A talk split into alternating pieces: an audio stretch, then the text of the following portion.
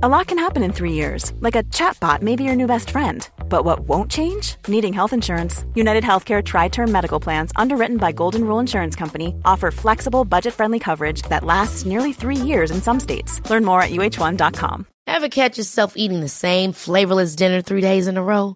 Dreaming of something better? Well, HelloFresh is your guilt free dream come true, baby. It's me, Keke Palmer. Let's wake up those taste buds with hot, juicy pecan crusted chicken or garlic butter shrimp scampi. Mm. Hello Fresh. Stop dreaming of all the delicious possibilities and dig in at HelloFresh.com. Let's get this dinner party started.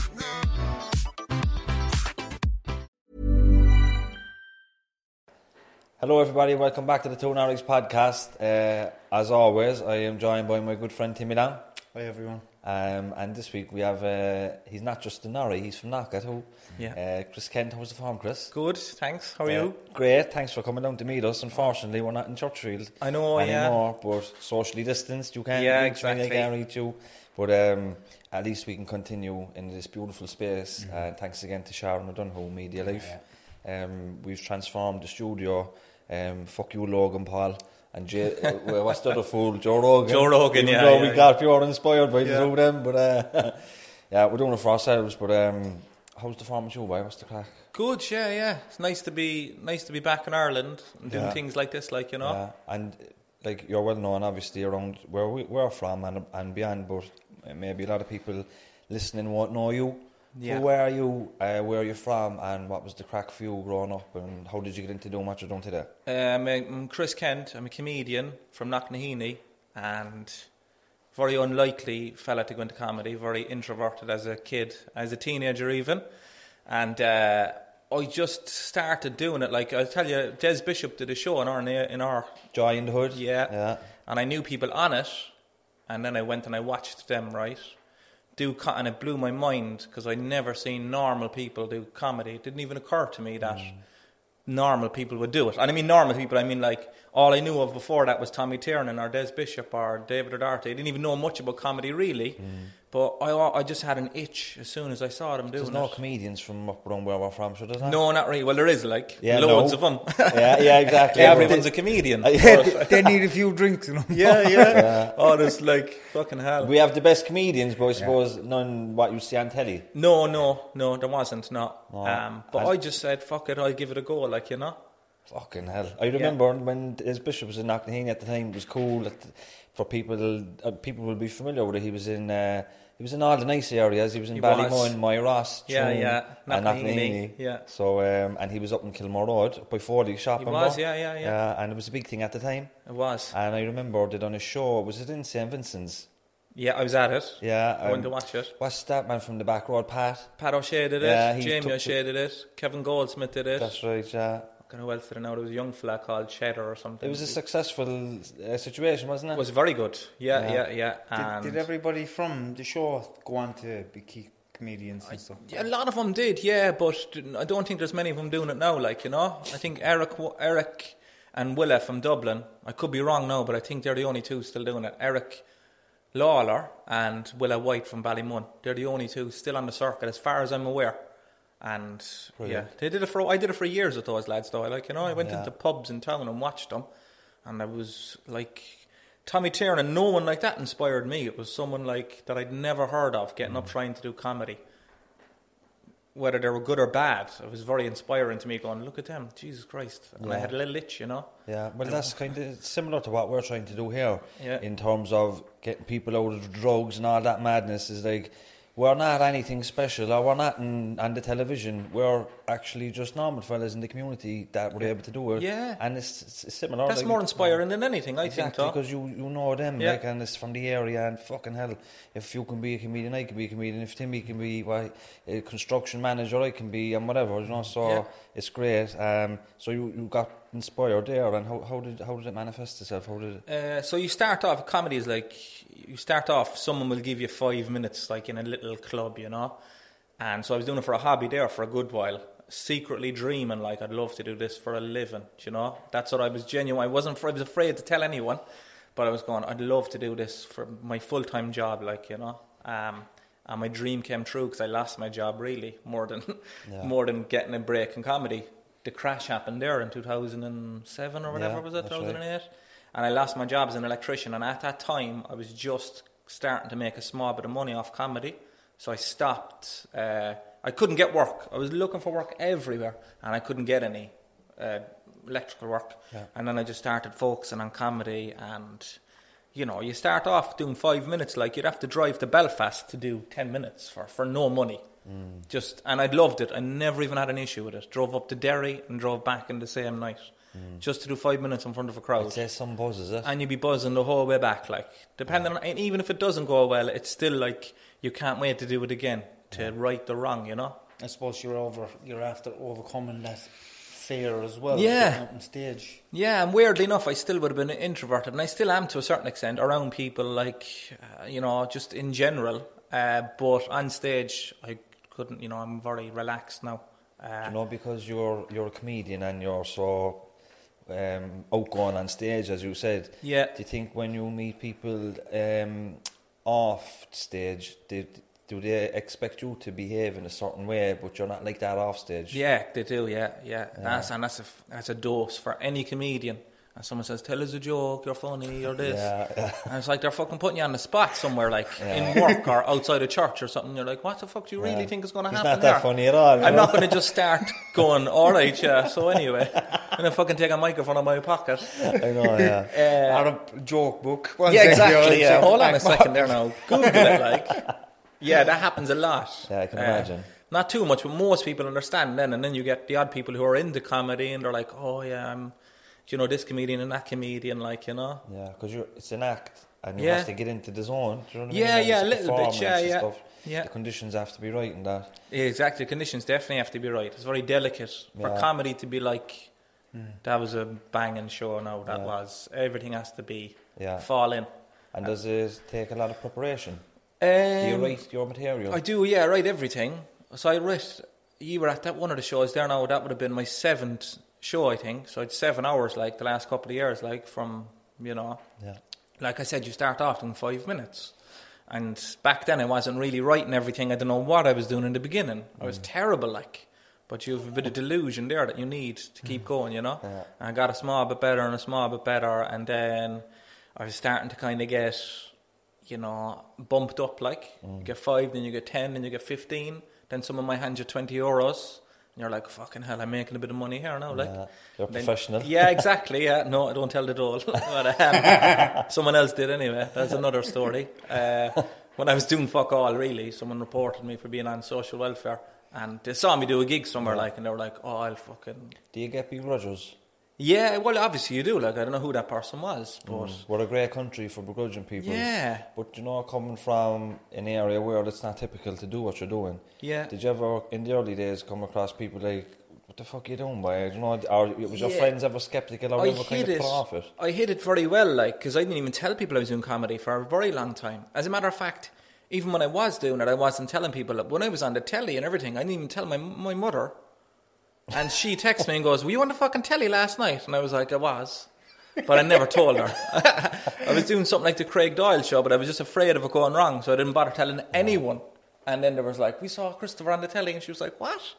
Yeah. And then, you know, I don't know about begrudges. I think Ireland is, and Cork especially, well, I know now from, um, they're more supportive than there are begrudgers, really. Yeah. I learned that lately, you know. And when you're putting yourself out there in the public eye, Yeah. you will get people that will try and take it down. But that's course, a trade off for all the positive feedback Yeah. you get too. yeah, 100%, yeah. Um, what was the highlight of your comedy career so far? so far, I'd say the Everyman last year, I sold out the Everyman in Cork last year for the first time, and that was um, unbelievable buzz. And you could really feel the love in the room, like, you know? I could genuinely, because I did it the year before and it nearly sold out. It was about 100 off or something. And I never imagined that in my life. It was like Capacity. 650 people. And brilliant. I know, like I did, like the year before, I got like 500 in or something, you know. And the year before that, I did, I think, Crane Lane, which is about 100. And the year before that, I did uh, a small room in the Opera House, which was like 80. And they all sold out. But then they saw me opening for someone in the, in the Everyman, and I was looking for a new venue, slightly bigger. And the people in the Everyman were like, do the main room, and I was like, not a chance. I was really afraid of. Mm. I was mortified. I was going, fuck it, if no one turns up, it's going to be a disaster, you know. But then my agent in Dublin was like, look, just do it, and we'll do the stalls downstairs, right? We'll just open the stalls, and we won't sell any tickets upstairs. It's 300 people downstairs or whatever. You're already selling 100. If they're half full, it'll be great. And then it just, you know, it just started snowballing a small bit. And the following year it sold out, and I filmed it and put it on RTÉ. It's on the RTÉ player there.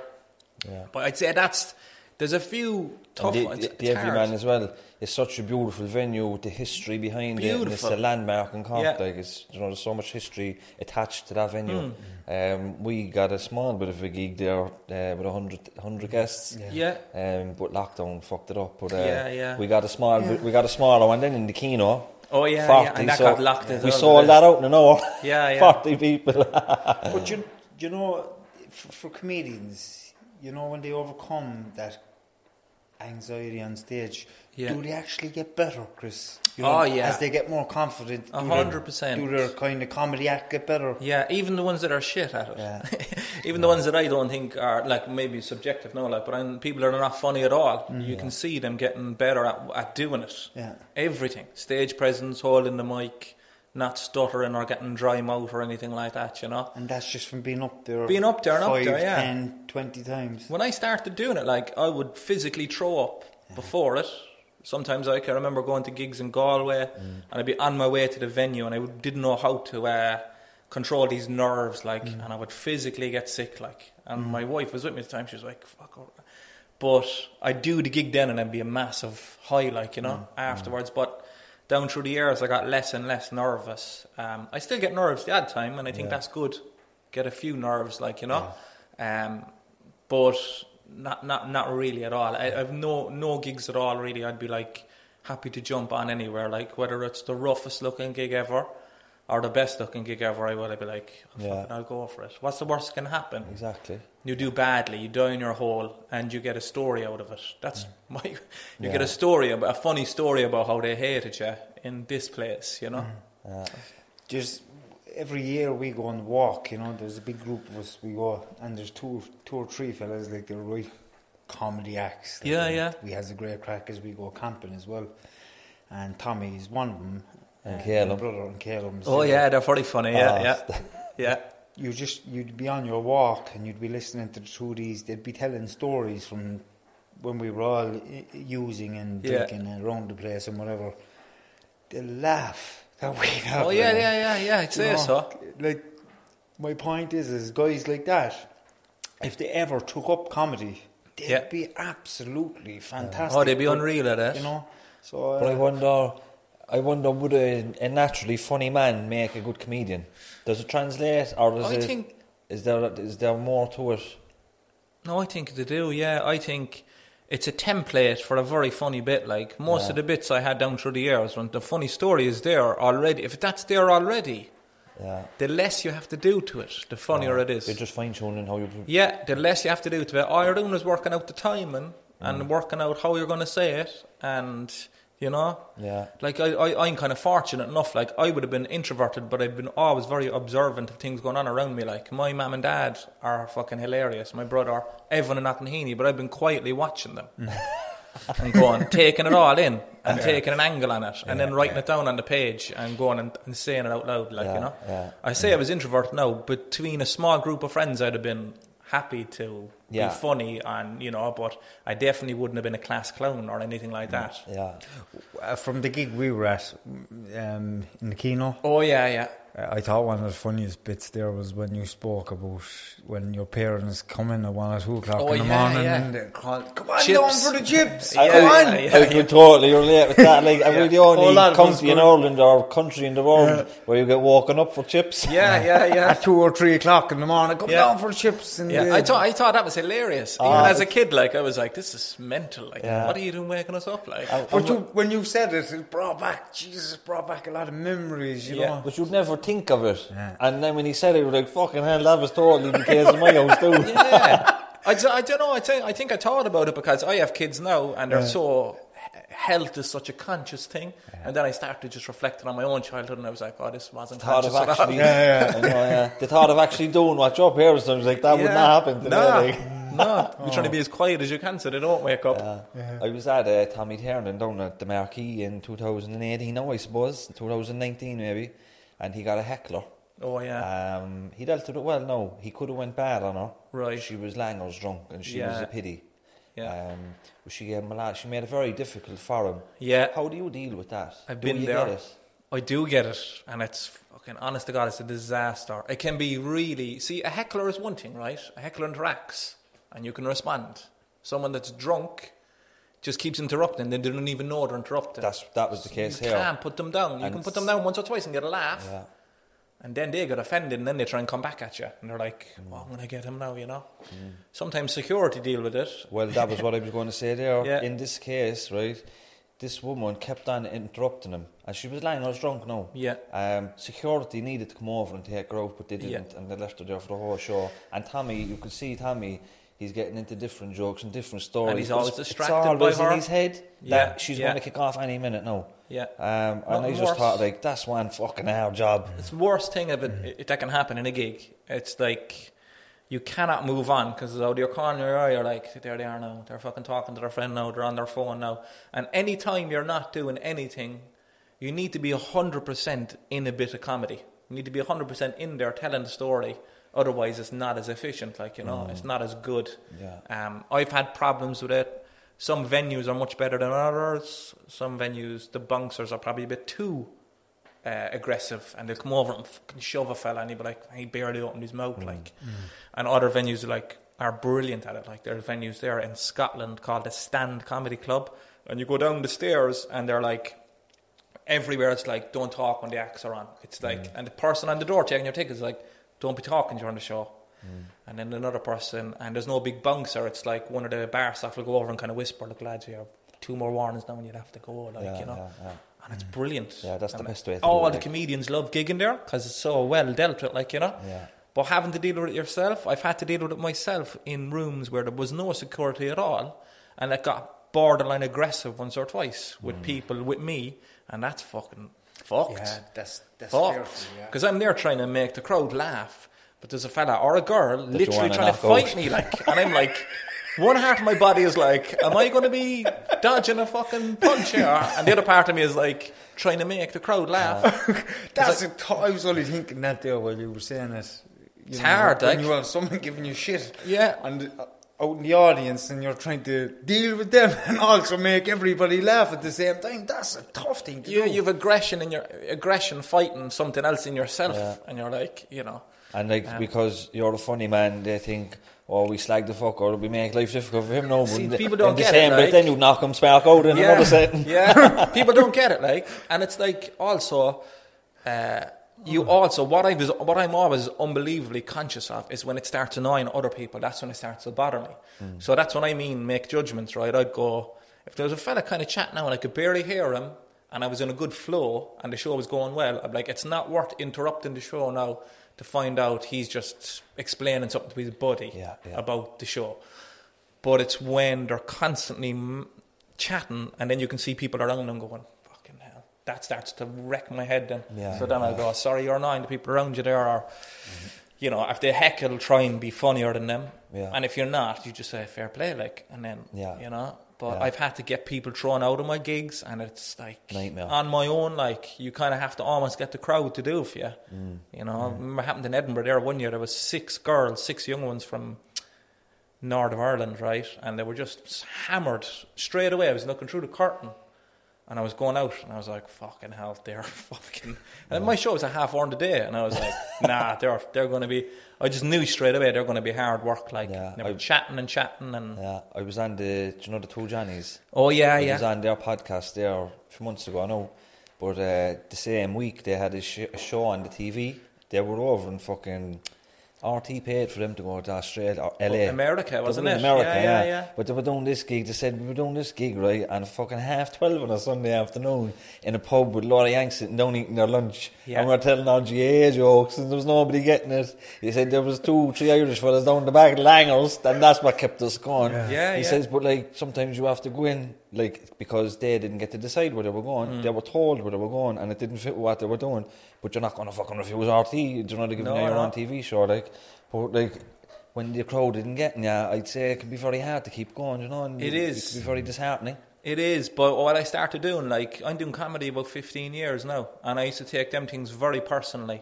Yeah. And I'd, I'd be all right now, to be fair. I'd only have a couple of war stories, and I'd have a couple of funny ones as well. I went, that went so bad, fucking hilarious. Not when it's happening, Yeah. but afterwards, I'm like that. I'd be telling other comedians about how bad I was doing. And I was just like, this was fucking so bad. Like, I was dying on my arse. Like, no one laughing. Yeah. Staring at me. Staring at me. Yeah, and I was like, I was very hard on myself because I did a gig one night in Dublin now that was about 30 people there, and there was a big crowd in, and they, they didn't have very much English.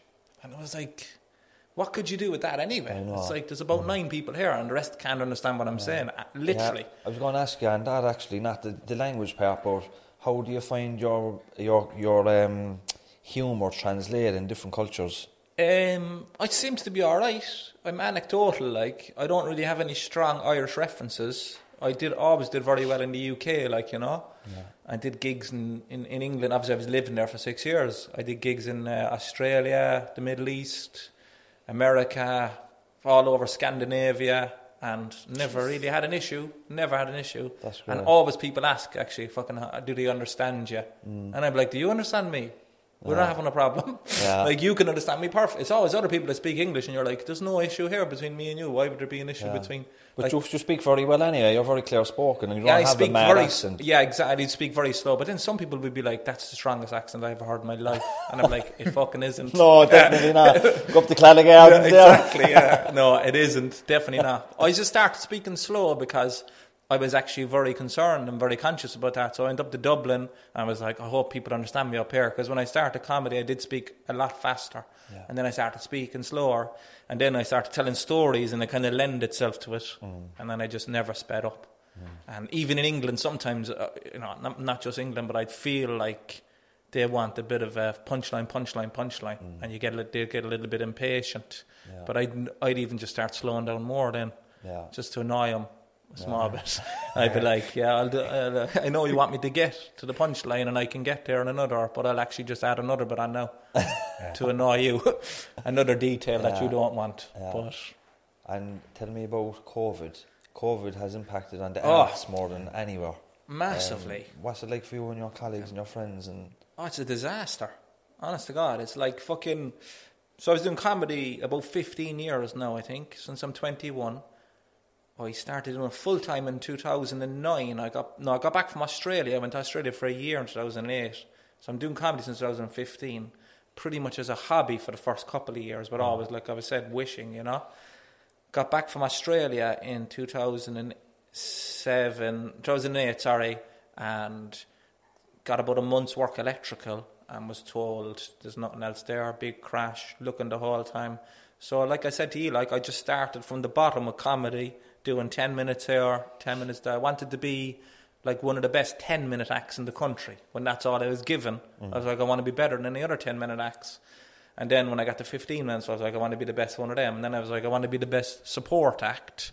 And then I was like, then you headline clubs. And I was like, I want to build myself up and be one of the best headliners and one of the most sought after headliners. And then fucking solo shows. And then it was like, can I even write an hour? And then you do an hour.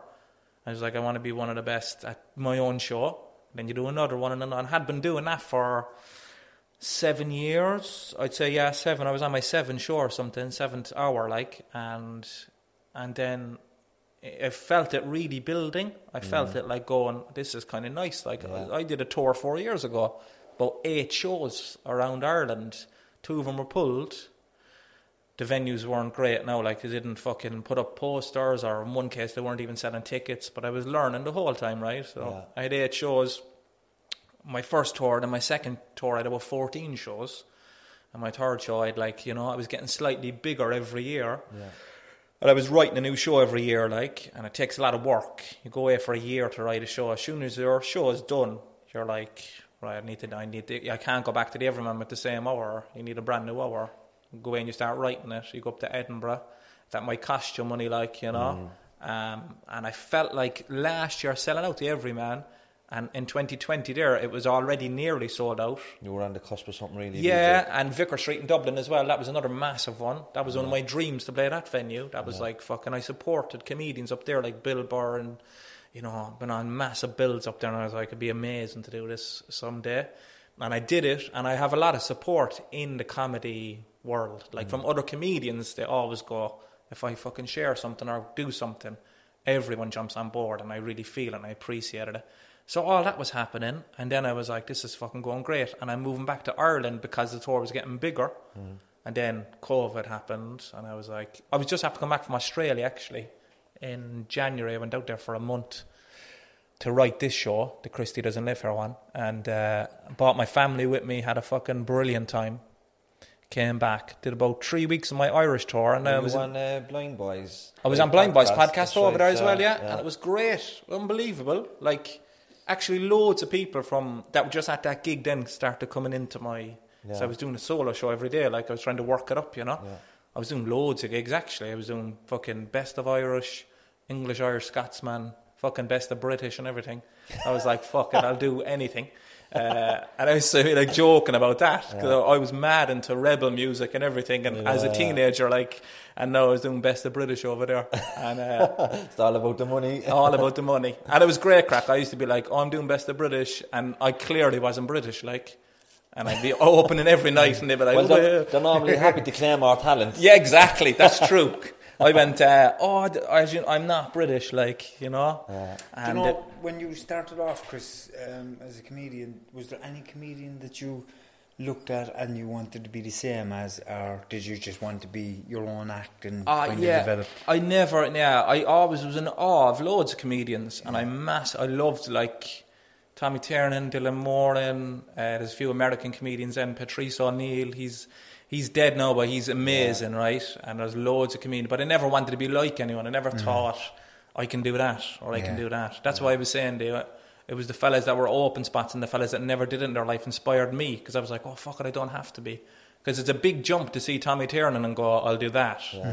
Whereas when you see someone going, oh, that's another uh, whatever, like just has a day job and is doing it, it's a lot easier, you know. If you're watching, like, um, you know, when you ask Chris that question, I'm thinking, like, who's my favourite comedian, you know? Yeah. And when I think Eddie Murphy, raw, I just fucking Yeah. laugh to myself. you Yeah, know? yeah, yeah, Eddie Murphy's amazing. Like, Unbelievable, like. Just fucking so funny, why? Yeah. So, so good, you know? And it's the years ago now, like, but, uh, Eddie Murphy Raw, but I can imagine if you're looking at Eddie Murphy Raw and he's on the stage in Madison Square Gardens with fucking 20,000 people, Yeah. um, it, it's a very unrealistic. know It's I mean? unrealistic. But when, it bring, when it's brought to your own neighbourhood, then it's like, fucking hell, this is here for me too. Yeah, yeah, yeah. And, uh, and and I just delved in and I was quietly doing it for a while. I was quietly going, working really hard at it, like I said, writing it, building it up every year. Fucking got a small bit of telly, but I never really got a break break. Yeah.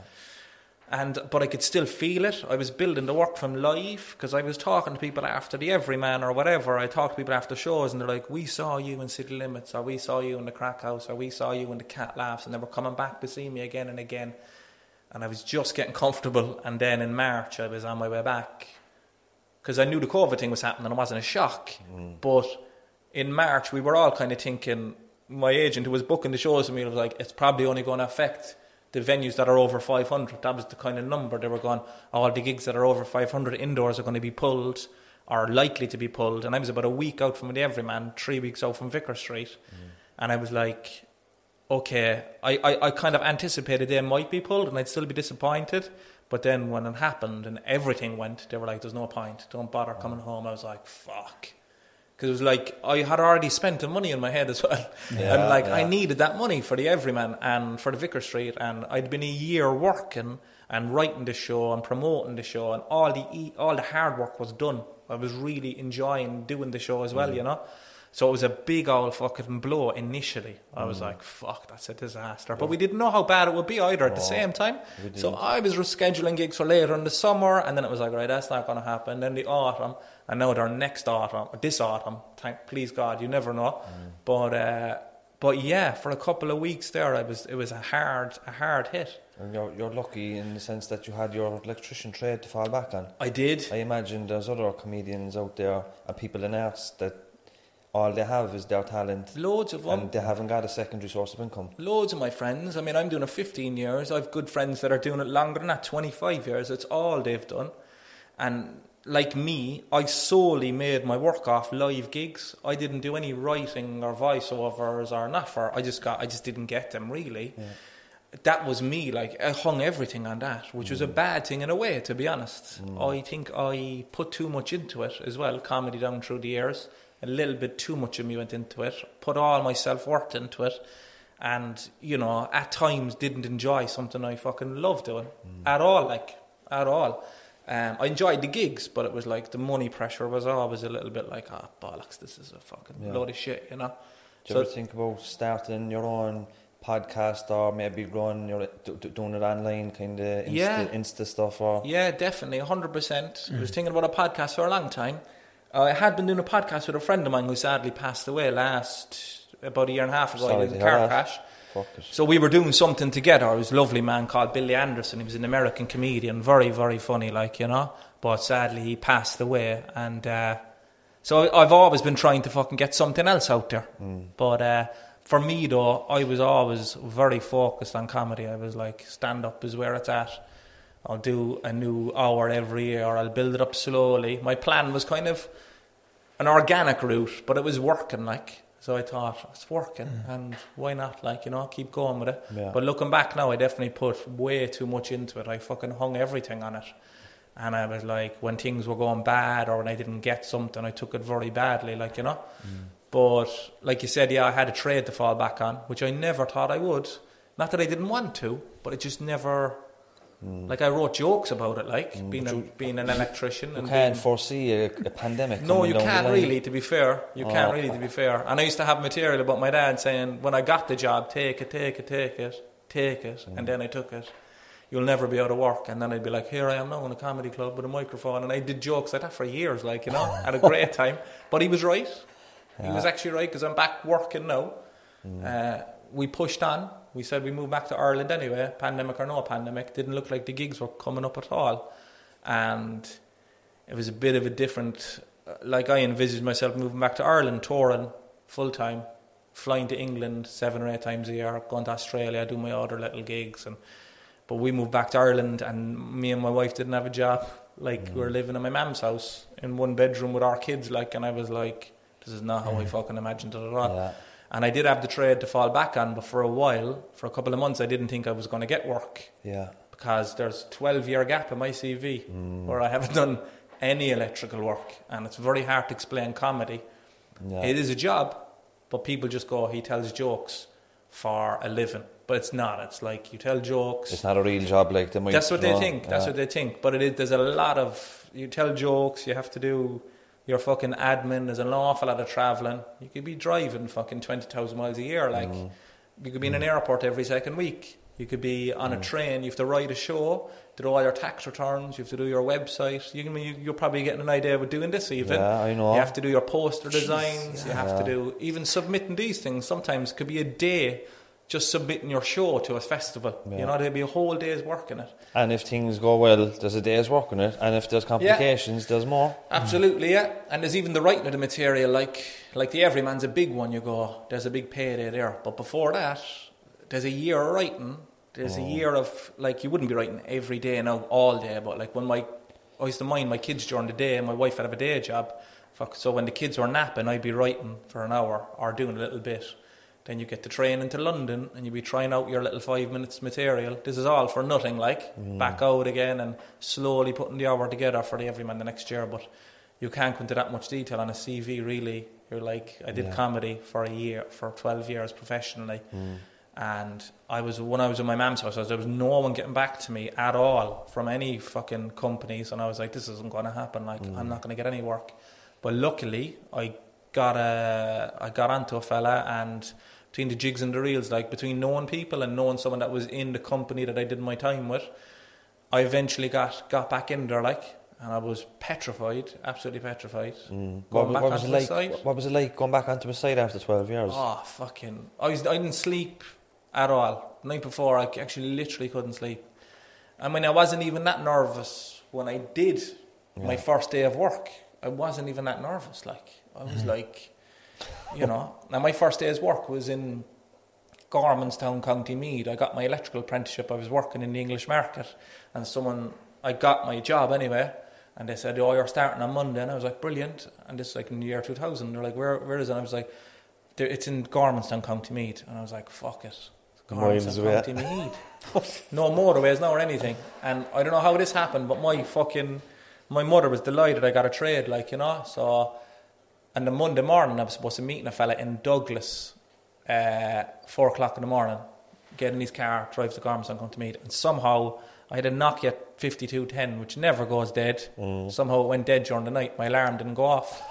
And my mother burst into the room going, You fucking missed your fucking lift. And I turned it on, I'd load of missed calls. Oh, and for fuck's sake. so I had to end up getting a train to Dublin and then a train from Connolly as well up to Duleek or something like that, and then a bus. And I was late by about four hours. Oh, for fuck's And I was a scrawny little young fella, like I was like a little fucking twig, and I had big, massive fucking safety boots on, and I had a retainer for uh, keeping my teeth together like that. Like you know, they were like they were looking at me, going, "I'm not even going to give him a hard time, to be honest." He's it grand. rough already. He's grand. You're you're late, and I was a wiry little fucker. Like I used to box and everything, and that's yeah, why I had. remember you boxing and running Yeah. and stuff around Knocknaheeny. Yeah, love running, still love Yeah. running. But uh, even that day, I felt more nervous going back as a grown man. And I didn't think I would be, but I was fucking petrified going onto that building site. Mm. Because in my head, I was like, fuck, what if you forgot something? And in my head, I thought I had to know everything about electricity and everything about everything in case I was asked to do anything. Forgetting that there's plenty of tradesmen that go, oh, I never done it before, I or know, I this is my first time doing it. But so for a f- couple of weeks, actually, I'd say even when I was in the Kino doing that gig, I was, it was all I could think about was work and how what I'm going to do next now in, in the job. I couldn't even sleep at night, even when I was home, and it was it was going absolutely fine. Yeah. There was nothing wrong. I was going, I'll go there now and I'll do that. And I think it was from 15 years of being self-employed and having to do absolutely everything and think, Yeah. you know, I can relate to that. yeah, Big time because I would have been out of the trade as well. Mm. Last time I picked up a hammer really was back in 2007 or 8.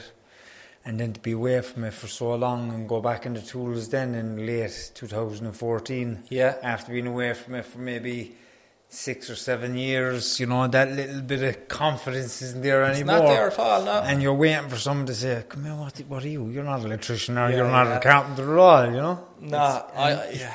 And there's no one against you, but in your own head, you're like, fuck, Perfectionist, isn't it? A little bit, yeah. And I was like, and it was all very weird because before I even got the job, I had to do the safe pass and all that. So I was lo- I was like putting money into it and going, mm. I don't even know if I'm going to get something. And then the fella up on the safe pass, I walked up to the safe pass and he was like, Chris Kent. And I was like, yeah. I was like, how do you know? Like, I didn't say my name or anything yet. He was like, oh, you're a comedian.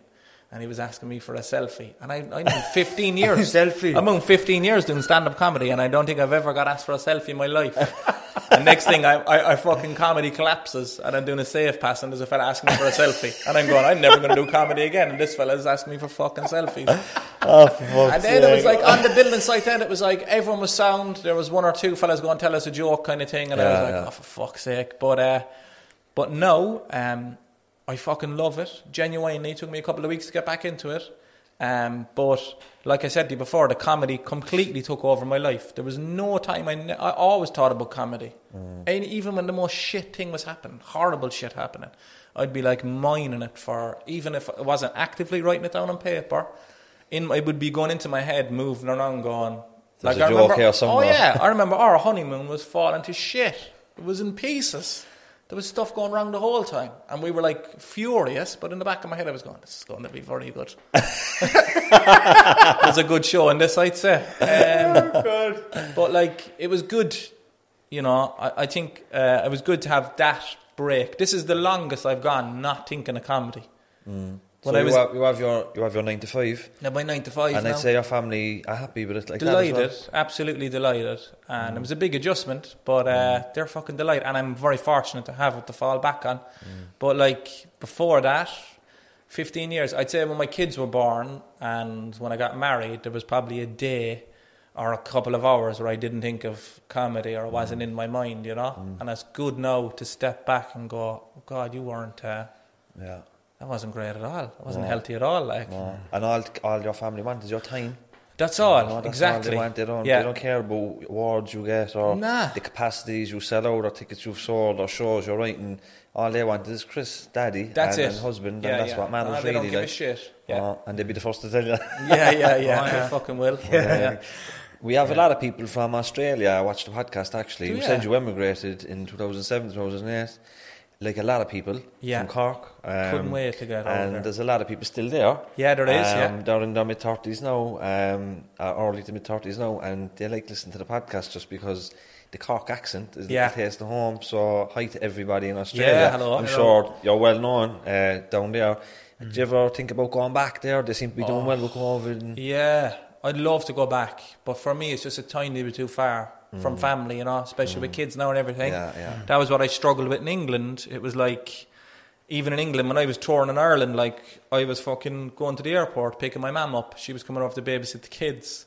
And then I was fucking flying back to Ireland, and I was missing my ma- I was seeing my mum for about a half an hour or whatever, you know. Um, but we did get that month in Australia there in January, and it was brilliant. Totally different. Like me and Neve did it in 2007 and backpacker thing. Uh, great life, like fucking drinking, backpacking around Australia. Had the time of our lives. Like worked as an electrician there in Sydney, travelled all around it. Worked as an electrician in Perth, save up a bit of money, travel up the other coast, and went to New Zealand and Asia on the way home. Had a fucking ball. And some of my friends are still out there now that went out then. yeah, Uh, some of my friends from Cork and some of my friends from Dublin. yeah, hopefully they're listening. Yeah, I met them actually. I met a few of them out there in uh, in January. It was great to catch up with him. Yeah. I hadn't seen him since. Yeah, that's great. What was Yeah. it like doing the Blindboy podcast? It was good. It was brilliant actually. Yeah, I was good. I was like I was a big fan of that as well, and I was Yeah. Mm. going, "Fuck it, I'm delighted now to get that." But I'd say the only thing is. It's in front. It was like 300 people there. Like you know, he's very popular. Like He is, yeah, and I like him too. And like, Yeah. We've been, I've been listening to Blindboy since they were doing the fucking prank phone Same, calls, yeah, yeah. know, On and- MySpace, I used to watch them on yeah. MySpace. My friend showed me their page, and it was like all their four or five of their songs and their prank calls were on there as well. Yeah.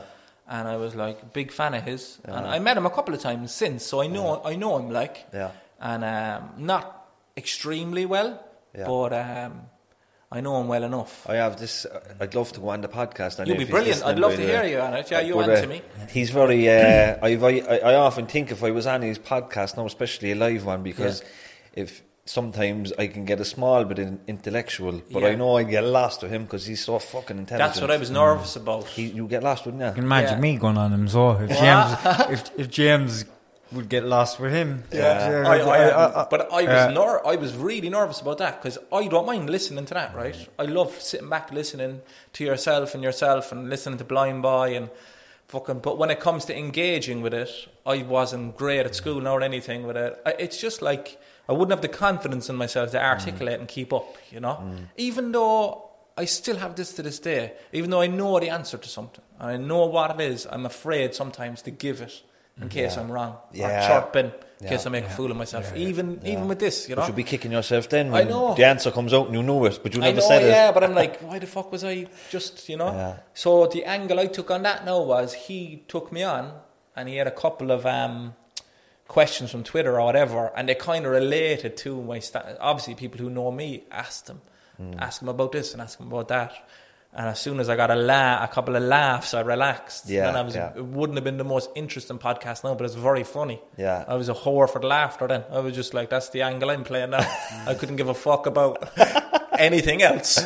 And honest to God, it was the most crack like, and That's- I'm yeah. really appreciate him having me on. And loads of people that were at the podcast then came to all my shows subsequently because of that. Yeah. And I could tell straight away when I walked out in Australia, like I was doing my shows during the day, I was like, these are all from the Blindboy podcast. But isn't that the beauty about like uh, linking in with other artists? Like Yeah. when we appear on other people's podcasts, and when I was on the Tommy Taylor show, having you here now, like Yeah.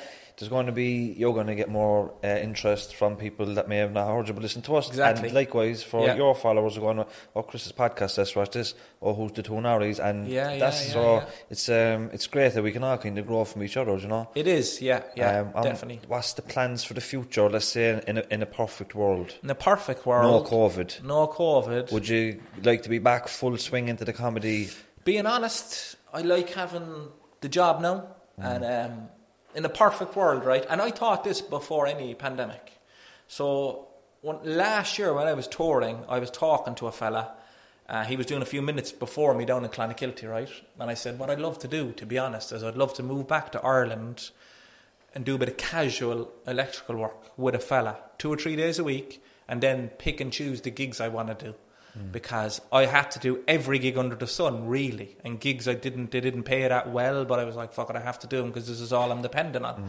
and I didn't enjoy them, and I'd be spending weekends away from my family and you know, somewhere in the north of England or, you know, mm. and I was, I didn't enjoy them particularly. So my, my dream back then was like, if I had a little bit of a cushion, if I was doing my electrical work two or three days a week and then gigging the rest of the time, that would be my ideal situation. And I think it still is. But I'm more full time now, electrical. I can easily do comedy Fridays and Saturday nights. I did it before Christmas. I got, hopped in the car after work. I was in fucking Wexford at fucking half six. I had time for mm. food and then the gig, and I drove home, and it was grand. Yeah. So I think I'd like to hold on to the gig, hold on to the electrical work, pick the tour back up, and do my show in all the venues where it was cancelled. I'd love to reschedule all them, add another couple in, and go back to England and do the gigs I enjoy at the weekends. There's a certain a few ones I really love, and in Scotland, and build more shows. Write another show for the following year. Maybe do a podcast. Maybe write something other than stand up. Like I'm trying time with the idea of. I don't know how to write scripts or anything like that, but I'm toying with the. I have the ideas for it. Yeah. So, you know, Yeah, well, look, best of luck with all that. Thanks a We'll million. be cheering you on from the sidelines and from the audience when we can. yeah. Um, anything you want to close off, Tim?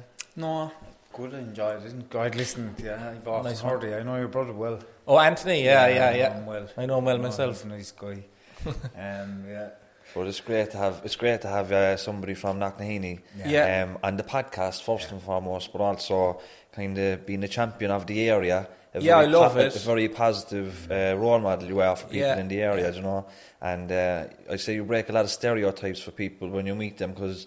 Sometimes people have the idea, oh, he's from Knocknaheeny, he's, meant to, he's meant to be tough. That's the know, thing, yeah. you know. And that's- not that you're not tough. But No, no, but I know what you mean. The image. Fucking, and I have jokes about it, and I never would shit on an area. I hate it when an act goes, "Oh, I'm from yeah. Buzz area, right? Mind your handbags." That drives Yeah, me it's mental. cheap, isn't it? It's a little bit of like, ah, come on, mate. They're not all.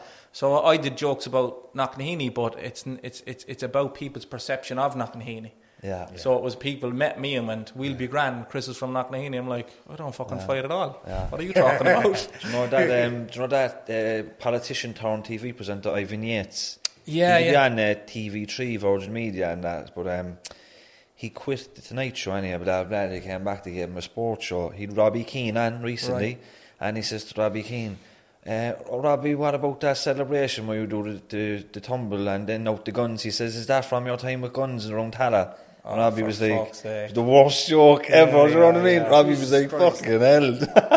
Just because you're from Tallaght, you know? Yeah. But Jesus Christ, do, that's an get, example You get that, slung like- with that, and it was weird. The weird thing was, I used to box, and they never said, "Oh, he used to box." They'd go, "Oh, he's from Knocknaheeny." Is above that. That kind of was like a double insult to me, like you know. I was like, wasn't that bad at boxing, like. You've, uh, you've a choice between two people who are going to get a beating off the Yeah. professional boxer the fellow from Knocknaheeny. Yeah, me the yeah. boxer. yeah, yeah, anytime. But uh, look, thanks for coming on the podcast. Ah, uh, thanks best for of having luck, me. Best of luck with everything. And uh, Cheers. hi to all Chris's followers. Uh, hope you enjoy the rest of the podcast. Thanks for having me, lads. Fair play. See you next week, lads. Uh, yeah, see you later. Ever catch yourself eating the same flavorless dinner three days in a row? Dreaming of something better? Well, HelloFresh is your guilt-free dream come true, baby. It's me, Keke Palmer. Let's wake up those taste buds with hot, juicy pecan-crusted chicken or garlic butter shrimp scampi. Mm. Hello Fresh. Stop dreaming of all the delicious possibilities and dig in at HelloFresh.com. Let's get this dinner party started.